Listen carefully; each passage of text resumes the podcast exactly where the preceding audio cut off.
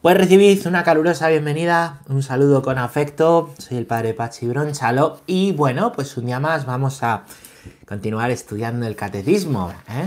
vamos a continuar esta, este punto ¿no? sobre la creación, la catequesis sobre la creación. Ayer fue un poquito más larga, una catequesis un poquito más larga que, que otras veces, ¿no?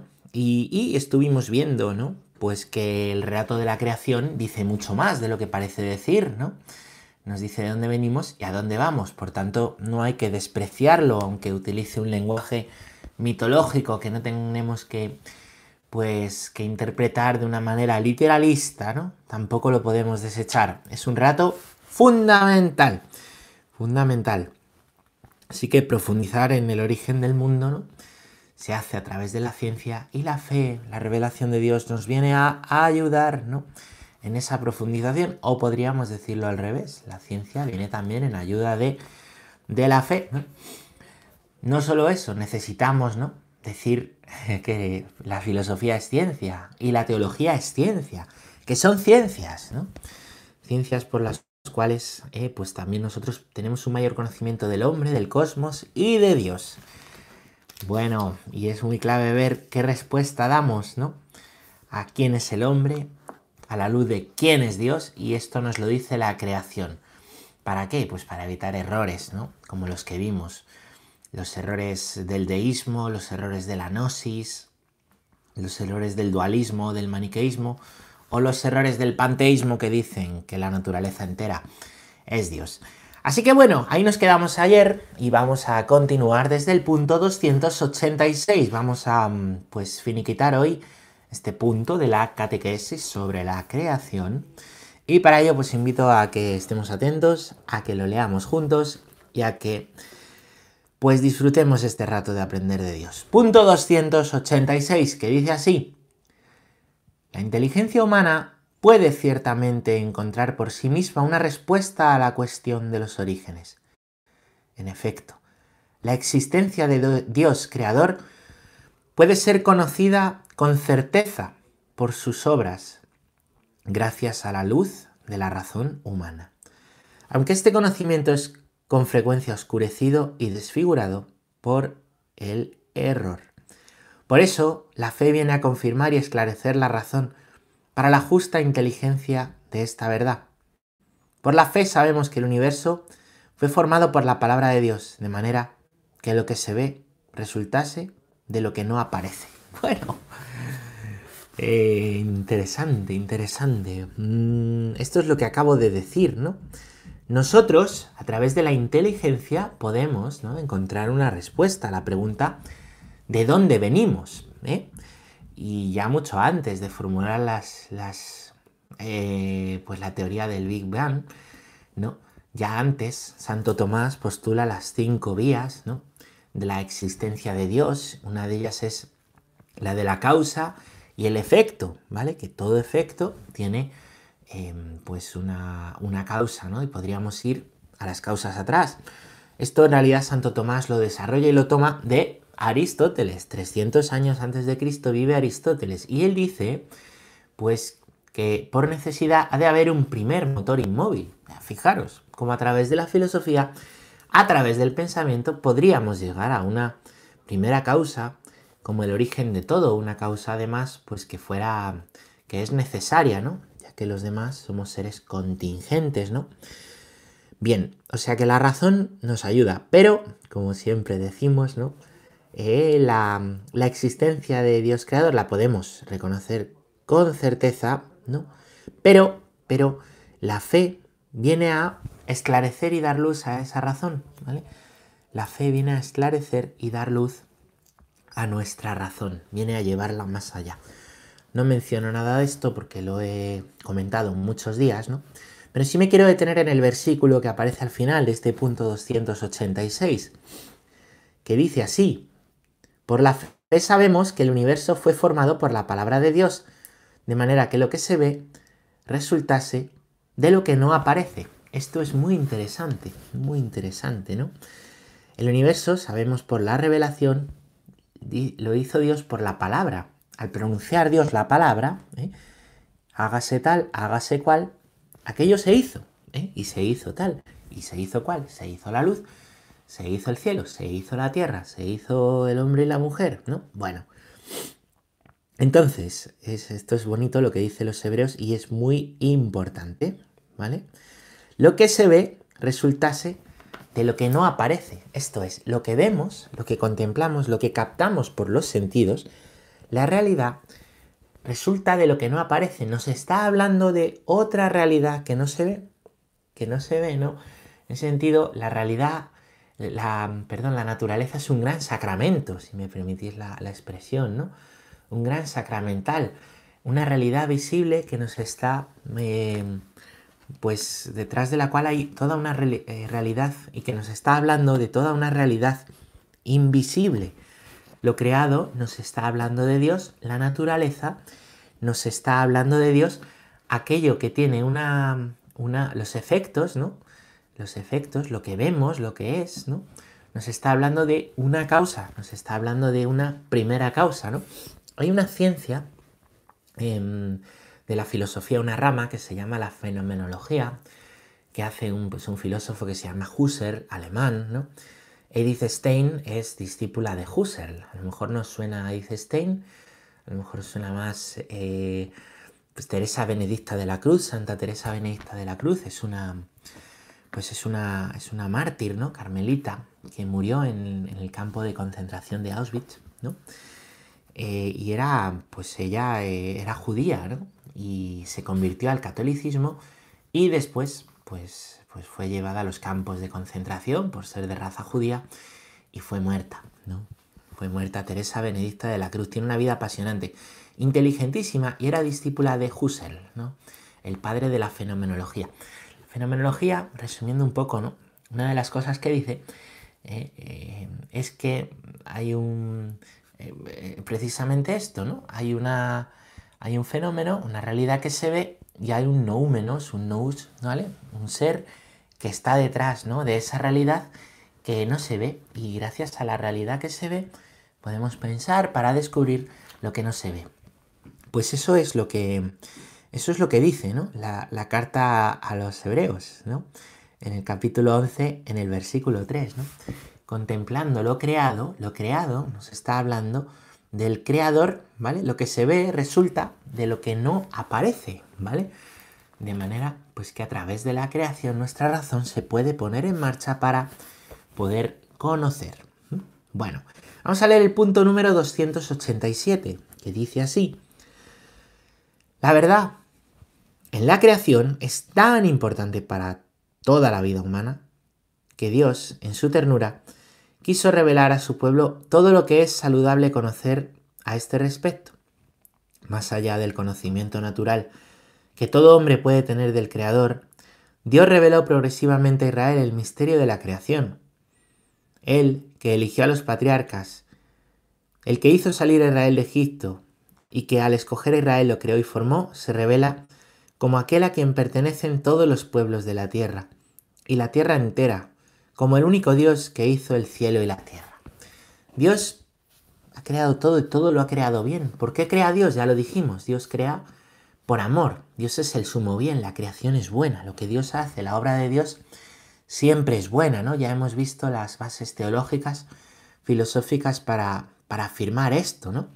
Y Dios se va a ir revelando a su pueblo, ¿eh? poco a poco, como creador de todo, ¿eh?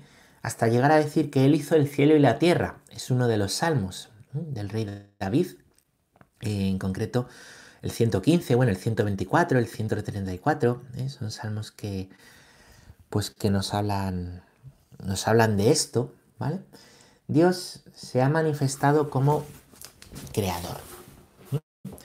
Al principio, Dios solamente ha elegido un pueblo, de manera que ese pueblo elegido tiene conciencia que ser el pueblo de Dios. Pero después Dios se va a ir revelando ¿eh? y va a decir que es el único Dios, que no hay otros dioses. ¿eh? Y va a decir que los otros pueblos también son suyos. ¿eh? Que la salvación, pues también un día será para los otros pueblos, como vemos en, como vemos en Jesucristo. Entonces, progresivamente en la historia de la salvación, además de comprender el pueblo de Dios, quién es su Padre, cómo es Dios, y que vendrá un Mesías, va comprendiendo que Dios, ¿eh? que la creación entera nos está hablando de Dios, que la creación entera la, ha hecho Dios. Aquí se nos, se nos pone una, una cita, Isaías 43, 1, ¿eh? que dice así, Isaías 43, 1, nos habla de esto, ¿no? Ahora, así dice Yahvé, Yahvé, el que te ha creado Jacob, el que te ha plasmado Israel, no temas, que yo te he rescatado, te llamé por tu nombre y eres mío. ¿eh? Hermoso, qué bonito, ¿no? Y, y bueno, qué importante es esto, ¿no? Así dice Yahvé, el que te ha creado, Jacob. Jacob, ya sabéis que a Jacob le dijo el Señor que se llamará Israel, ¿no? El que ha crea, el que te ha creado, Jacob, el que te ha plasmado, Israel, ¿no? El que lo ha hecho absolutamente todo. El pueblo de Dios va teniendo conciencia de que Dios lo ha hecho absolutamente todo. ¿Qué quiere decir eso? Pues que Dios nos puede hablar a través de todo, ¿vale? Si Dios todo lo ha hecho y todo lo ha hecho bien y todo lo ha hecho por amor, a través de todo puede servirse para hablarnos, a través de todo lo creado, a través de la naturaleza, Dios puede hablarnos, podemos tener un diálogo con el Creador a través de la naturaleza. ¿Recordáis el canto a las criaturas de, San Francisco de Asís? San Francisco de Asís va a contemplar, va a contemplar la naturaleza. Y contemplando la naturaleza, va a hacer una oración que se llama el canto a las criaturas. Y va, a través de las criaturas creadas, a dirigirse a Dios. ¿eh? A dirigirse a Dios Padre. Es decir, lo que se ve, como me está hablando de Dios, pues yo puedo tener un diálogo de oración en la contemplación con la, con la naturaleza. Quiero leeros, eh, quiero leeros este canto a las, a las criaturas, ¿vale? De, San Francisco de Asís, ¿no? A lo mejor lo habéis escuchado alguna vez, ¿no? El que habla de loado seas, mi Señor, ¿vale? Es uno de los himnos en los laudes, en la liturgia de las horas. Y dice, ¿no? Dice San Francisco de Asís. Altísimo y omnipotente buen Señor, tuyas son la alabanza, la gloria y el honor y toda bendición. Y tú solo, Altísimo, te convienen, y ningún hombre es digno de nombrarte. Alabado seas, mi Señor, en todas tus criaturas, especialmente en el hermano Sol, por quien nos das el día y nos iluminas. Y es bello y radiante con gran esplendor. De ti altísimo llevas significación. Alabado seas, mi Señor, por la hermana luna y las estrellas. En el cielo las formaste claras, preciosas y bellas. Alabado seas, mi Señor, por el hermano viento, y por el aire y la nube, y el cielo sereno, y todo tiempo, y todos ellos a tus criaturas das sustento. Alabado seas, mi Señor, por la hermana agua, la cual es humilde, preciosa y casta. Alabado seas, mi Señor, por el hermano fuego, por el cual iluminas la noche, y es bello y alegre y vigoroso y fuerte. Alabado seas, mi Señor, por la hermana nuestra Madre Tierra, la cual nos sostiene y gobierna y produce diversos frutos, con coloridas flores y hierbas. Alabado seas, mi Señor, por aquellos que perdonan por tu amor y sufren enfermedad y tribulación. Bienaventurados los que las sufran en paz, porque de ti altísimo coronados serán. Alabado seas, mi Señor, por nuestra hermana muerte corporal, de la cual ningún hombre viviente puede escapar, hay de aquellos que mueran en pecado mortal, bienaventurados a los que encontrará en su santísima voluntad, porque la muerte segunda no les hará mal. Alaben y bendigan a mi Señor, y denle gracias y sírvanle con humildad. Es una preciosidad, podéis encontrar este canto si, si lo pues si lo buscáis, ¿vale? Eh, Cántico de las criaturas en Google, ¿no? De San Francisco de Asís y él, contemplando la creación, eleva una oración a Dios. Es decir, reconoce que Dios lo ha hecho todo, pero va más allá. Mucha gente se maravilla con la naturaleza. La naturaleza es maravillosa, ¿eh? pero em, no, no se quedan ahí, ¿no? Perdón, se quedan ahí. No van más allá, no trascienden, ¿vale? La fe nos ayuda a trascender, ir más allá de lo creado, ¿vale? Para llegar al creador.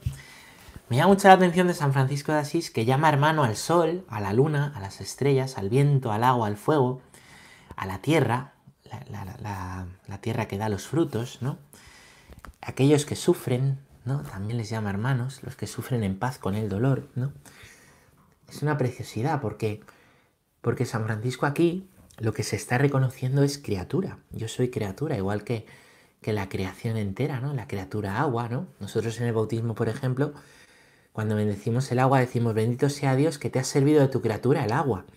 Las criaturas no son simplemente los bichos que viven, ¿no? Eh, o llama hermano a... También son criaturas, ¿no? La luna, las estrellas, el sol, el viento, el agua, el fuego, creados, creados en el sentido, ¿vale? Son criaturas en el sentido en que han sido creados, ¿vale? Nosotros tenemos una dignidad especial, ¿no? Que no tienen el resto de criaturas, tenemos conciencia. ¿Por qué? Porque toda la creación, esta es la sana ecología que brota del Evangelio, toda la creación hay que cuidarla, pero no por el panteísmo, ¿no? No porque la creación sea Dios, no, ni nosotros somos los enemigos de la creación. Estamos llamados a cuidarla. ¿Por qué? Porque la creación ha sido creada, está en función del hombre. Esa es la sana y la verdadera ecología, ¿vale? Ahí tenéis la encíclica Laudato Si del Papa Francisco, donde viene a pues explicar esto, ¿no? Como en toda doctrina de la Iglesia, el hombre es el centro, ¿no? Todo en función del hombre, de la antropología adecuada, se entiende lo demás y ser el centro no, no quiere decir que podamos destrozar, ¿no? Maltratar la creación. Me llama la atención porque también llama hermana a la muerte corporal, la muerte corporal. ¿eh? Fijaros, la muerte corporal, no, no la aniquilación total del ser, ¿no? La muerte corporal pues que nos lleva, ¿eh? lo que creemos los cristianos, ¿no? A la espera de la resurrección, porque la muerte no nos mata, ¿no? Dicen los, las fórmulas litúrgicas, nos duerme, por, eh, por hablar de una expresión, pues, con la que podemos entender que quedamos en espera. Y la llama hermana, ¿no? Como un don, un don de Dios. ¿Para qué? Pues para remediar la aniquilación total del ser humano. ¿eh? Es que si, si la muerte fuese corporal y del alma, no tendríamos nada que hacer, ¿no? Tenemos la muerte corporal ¿eh? y la llamamos hermana, eh, porque también la muerte nos posibilita el encuentro con Dios y no es una aniquilación total. Es tremendo, ¿no? Que San Francisco de Asís la llama hermana, ¿no? El místico. Mm. Bueno, es de una profundidad tremenda, ¿no? Vamos a leer más puntos. Vamos a leer más puntos. Os animo a rezar mirando la naturaleza si tenéis ocasión algún día, ¿no? El punto 287 nos dice así. La verdad en la crea... Perdón, ya lo he leído este. El, el punto 288, disculpar. Nos dice así. Así, la revelación de la creación es inseparable de la revelación y de la realización de la alianza del Dios único con su pueblo. La creación es revelada como el primer paso hacia esta alianza, como el primero y universal testimonio del amor todopoderoso de Dios. Por eso la verdad de la creación se expresa con un vigor creciente en el mensaje de los profetas, en la oración de los salmos y de la liturgia, en la reflexión de la sabiduría de el pueblo elegido. Bueno, pues básicamente eh, aquí lo que nos está diciendo, ¿vale? Es que em, pues que esta verdad que nosotros decimos de la creación, que Dios lo ha hecho todo, que lo ha hecho bien, que lo ha hecho por amor, ¿vale? Que lo ha hecho para por amor al hombre, la creación, Dios, ¿no? Todo es absolutamente eh, por amor. Esto se expresa en toda la escritura, en el Antiguo Testamento, ¿no? Y se nos dan aquí una serie de citas que vamos a leer. Por ejemplo, en los profetas. Eh, en los profetas encontramos Isaías 44, 24. Isaías 44, 24 nos da esta idea. Esto dice Yahvé, tu redentor, el que te formó desde el seno. Yo, Yahvé, lo he hecho todo. Yo solo extendí los cielos. Yo asenté la tierra sin ayuda alguna. Frente a los que dicen que el relato del Génesis es un pegote que no tiene nada que ver ¿no? con la historia de la salvación que empieza con Abraham, ¿no? O que es, bueno, un mito que no hay que tener en cuenta, la Sagrada Escritura una y otra vez cita el libro del, perdón, da esta idea del libro del Génesis de Dios eh, creador. Lo he hecho todo. Extendí los cielos, asente la tierra, ¿no? Bueno, muy bien, vamos a ver alguna, alguna cita más que nos hable de la creación. Los salmos. En los salmos aparece bastantes veces, como ya hemos visto, ¿vale? Por ejemplo, el salmo número 104, es precioso, ya veréis.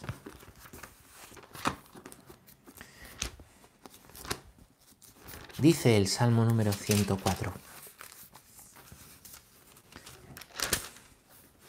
que lleva por nombre Los esplendores de la creación.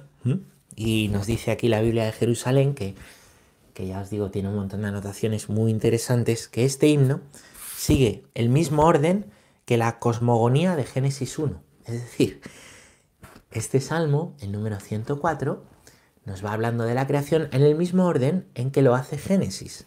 Un orden bastante lógico, evolutivamente hablando, además, ¿vale? Dice, Bendice, alma mía, Yahvé. Dios mío, qué grande eres, vestido de esplendor y majestad, te arropa la luz como un manto, como una tienda extiendes el cielo. Génesis que nos dice primero la luz y luego el cielo. Levantas sobre las aguas tu morada, te sirven las nubes de carrozas, te deslizas sobre las alas del viento, tomas por mensajeros a los vientos, el fuego llameante por ministro. ¿eh? Después Dios se nos dice cómo separa las aguas, ¿vale? Separa las aguas con el soplo, con el viento. Salmo 104, versículo 5. Sobre sus bases posaste la tierra, inconmovible para siempre jamás. Como un ropaje la cubría el océano. Sobre los montes persistían las aguas. ¿eh? Bueno, ahí tenemos, ¿no? Eh, separar las aguas es separar las aguas de la tierra, ¿no? Y a lo húmedo lo llamó mar y a lo seco lo llamó tierra, dice el libro del Génesis, ¿no? A tu bramido emprendieron la huida, se precipitaron al escuchar tu trueno, subiendo a los montes, bajando a los valles, hasta el lugar que les asignaste. Les pusiste un límite infranqueable porque no vuelvan a anegar la tierra, ¿vale? Aquí de qué nos está hablando? Bueno, pues se nos está hablando de, de em, este pasaje de, de, Noé, ¿vale? Que el agua jamás volvería a anegar la tierra. De eso y de Noé, pues em, hablaremos, hablaremos otro día, ¿vale? Y así continúa el Salmo, ¿no? Hablándonos del sol, hablándonos de la luna, hablándonos de los hijos de Dios que esperan, ¿no? Bueno, y al final termina el Salmo diciendo, cantaré a Dios mientras viva, tañaré para mi Dios mientras exista, que les sea agradable mi poema, mi salmo. Yo tengo mi gozo en Yahvé, desaparezcan los pecadores de la tierra, que no existan los malvados. Bendice alma mía a Dios. Pues da una bendición por todo lo que Dios ha hecho, por todo lo que Dios ha creado y que ha creado bien, ¿eh? como San Francisco haría después y como San Francisco haría más tarde, ¿no? Bueno, también se nos cita aquí, por ejemplo, se nos dice que también la sabiduría de Israel ha descubierto a Dios creador en el misterio de la creación, ¿vale? La sabiduría de Israel está recogido, ¿eh? está recogida en el libro de la sabiduría, está recogida en el libro de los proverbios. Son libros sapienciales, son libros de sabiduría. Vamos a ver lo que nos dice el libro de los proverbios 8.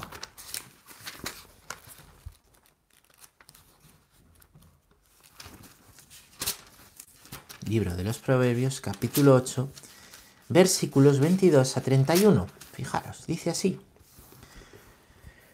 La sabiduría creadora.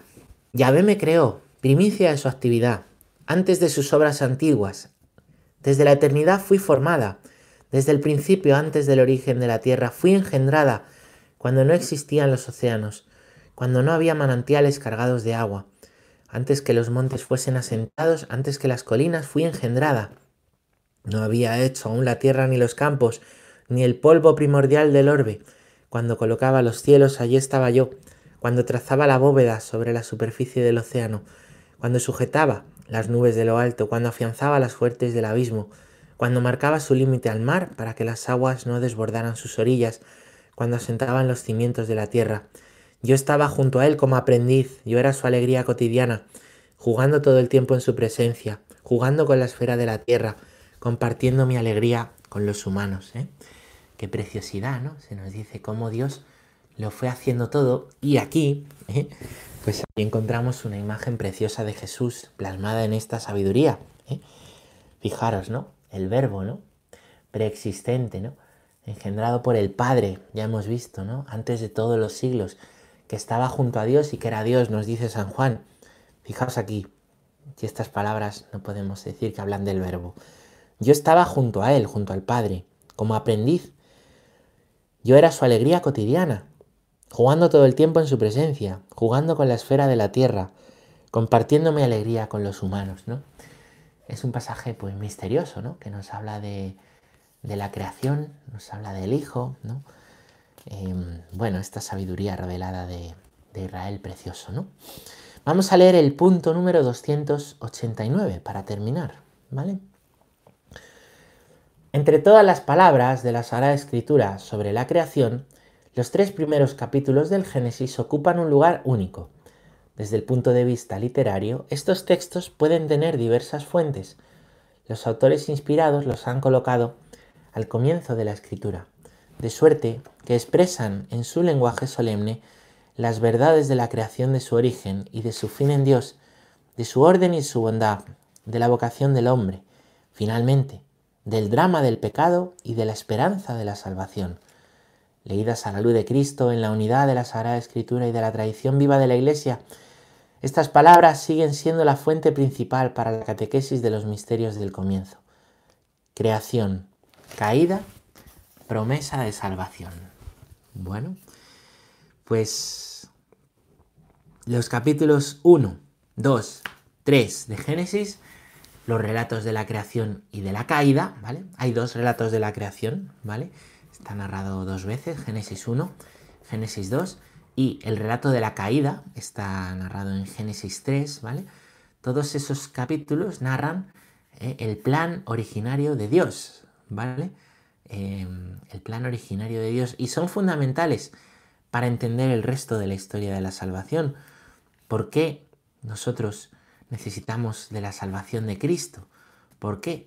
Pues porque nuestra naturaleza está herida, caída. Pero ¿por qué caída? Caída no entraba en el plan de Dios, porque Dios todo lo creó bien, ¿no? Necesitamos entender muy bien Génesis 1, Génesis 2, Génesis 3. Necesitamos entender muy bien que Dios ha creado bien y por amor, que ha habido una caída, consecuencia de la libertad, que viene del amor, y que no nos quedamos en esa caída, sino que hay una promesa de salvación de Dios que se repite una y otra vez la promesa de salvación de Dios a lo largo del Antiguo Testamento hasta llegar a Cristo. Poder entender por qué somos cristianos, poder entender el cristianismo, poder entender quiénes somos, ¿eh? requiere poder entender bien y ¿eh? comprender bien estas tres eh, ideas reveladas, ¿no? pues de la antropología teológica, ¿vale?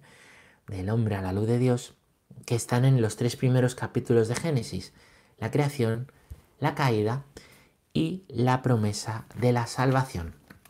Bueno, de todo eso hablaremos, todo eso lo estudiaremos.